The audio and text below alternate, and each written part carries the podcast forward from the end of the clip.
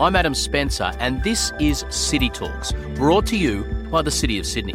City Talks is about starting a conversation, a healthy community discussion about important and innovative global, national, and local city issues. In this podcast series, we feature some curated highlights from the City Talks Public Speaker Series, recorded live at Sydney Town Hall. A culturally engaged city needs a variety of vibrant activity. It needs major creative events, like some of those supported by the City of Sydney. Vivid, the Sydney Writers Festival, Biennale, Chinese New Year, Mardi Gras. But also an extensive range of smaller creative arts projects that are assisted by government grants. And while money matters, ideas matter more. So, how do we support and inspire generations and create an agile system that gives artists the ability and the facilities to bring ideas and opportunities to life. Well, in this episode of City Talks, we'll hear from Australian acting legend Richard Roxburgh about how his experience of turning a theatre passion project into reality led him to become an expert in everything from local parking laws to the vagaries of Portaloos.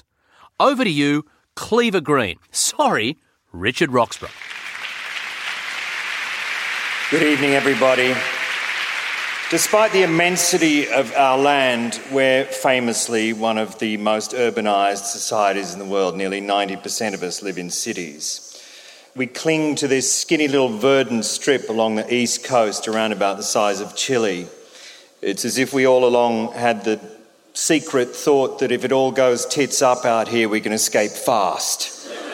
Man the lifeboats. There have been valiant attempts along the way to stem this tendency to urbanisation. When I was a boy growing up in Albury Wodonga in the 70s, Gough Whitlam declared our town a decentralisation capital. Uh, our heads exploded with pride and the population skyrocketed. I think as many as 19 new people came to town, all of them public servants.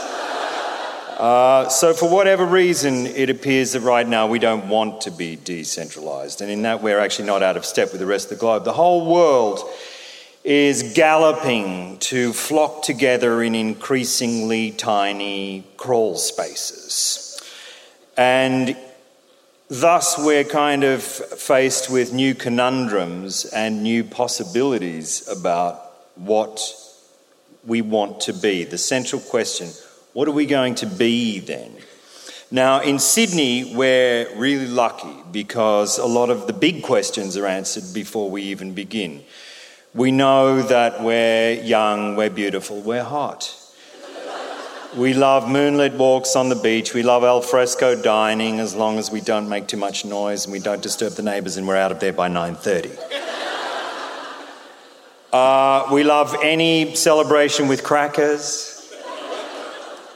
But what do we want to be when we grow up? This is where the culture of a city, and, and, and in particular tonight, a dialogue about that culture is, is obviously elemental. And it's why I'm so enthusiastic about this notion of a kind of a, a, an open forum about the cultural future of this town. Now, I'm sure there's going to be a lot more expansive definitions tonight of what we mean by the word culture. For me, when I'm talking about it, I suppose I'm thinking of it as the kind of unique creative spirit of Sydney. And in particular for me, I'm, I'm, I'm interested in, in the role that the artist plays in that environment.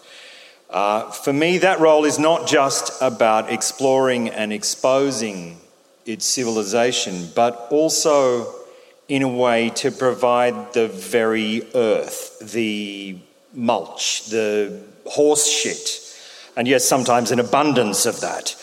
The, the, to, to, to, to provide the kind of uncanny combination of microbes that, that build a fruitful soil, to grow big, fat zucchinis, uh, a flourishing pleasure garden for people to just marvel at.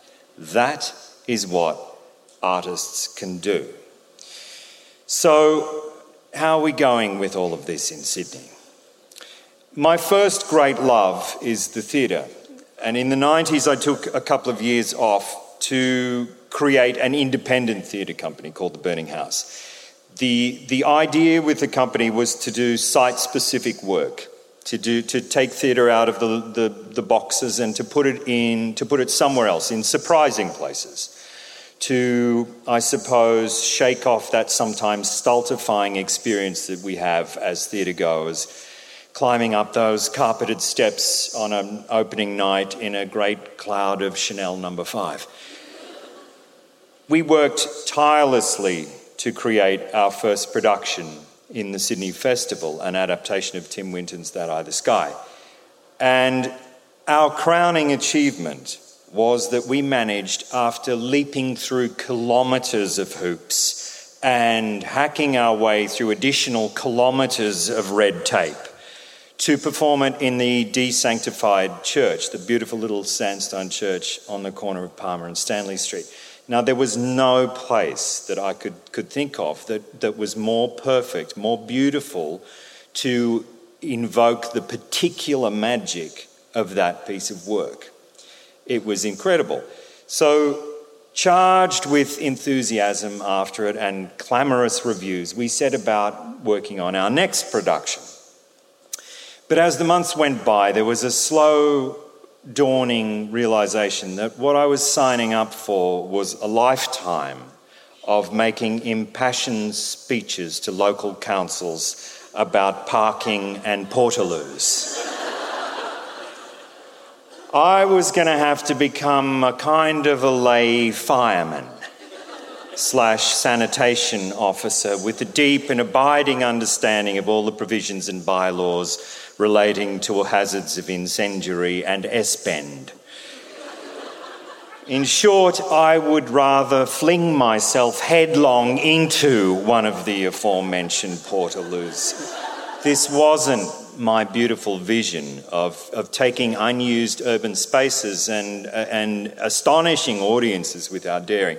It wasn't what I signed up for. And although the city at the time was helpful ish, um, it did sometimes feel that we were a bit of a thorn in the side of the city. It was almost as if we were deliberately setting out as a theatre company to get the good burghers of Sydney driving in futile circles in their cars and to keep them from toilet until they burst bladder and bowel and then perhaps set fire to them in their seats. So it was with great joy that I read in the cultural discussion paper this thought. Uh, that a focus on process, a culture of risk elimination rather than risk management, has inhibited Sydney from reaching greater potential. To my mind, that single thought has really quite far reaching application in the entire remit of the city of Sydney. I love this city from the moment that I read my first Slessor poem when I was a boy at high school, it was always going to be Sydney. Uh, but I suppose at times, as, as a consumer of the culture here and, and a contributor, um, as much as you can think of Cleaver Greene as a contributor to culture in, in any way, um, at times it's almost like being the father of a beautiful but wayward adolescent girl, there's a kind of terror that goes with it. Because there's a sense that everybody wants a piece of her, everybody wants to get their grubby little mitts on her. And so, isn't it just great that we have a council that wants to talk to us, that wants to talk to her, to discuss her issues and concerns? And not only that, but also, I suppose, us, you know, to have some sense of what the future might possibly be, to discuss possibility. It gives me hope that um, we might yet navigate our beautiful girl through her dangerous adolescence to the other side, wiser, older, self reflective, full of daring and dangerous ideas and alive. Let the conversation begin. Thank you. Well, ladies and gentlemen, that was Richard Roxburgh. I hope you've enjoyed this City Talk brought to you by the City of Sydney. If you want to hear more from other experts passionately committed to enhancing life in our cities, download City Talks from wherever you get your podcast fix. And if you're listening to us in Sydney, keep your eye out for more live City Talk events on the City of Sydney website. I'm Adam Spencer. Bye bye.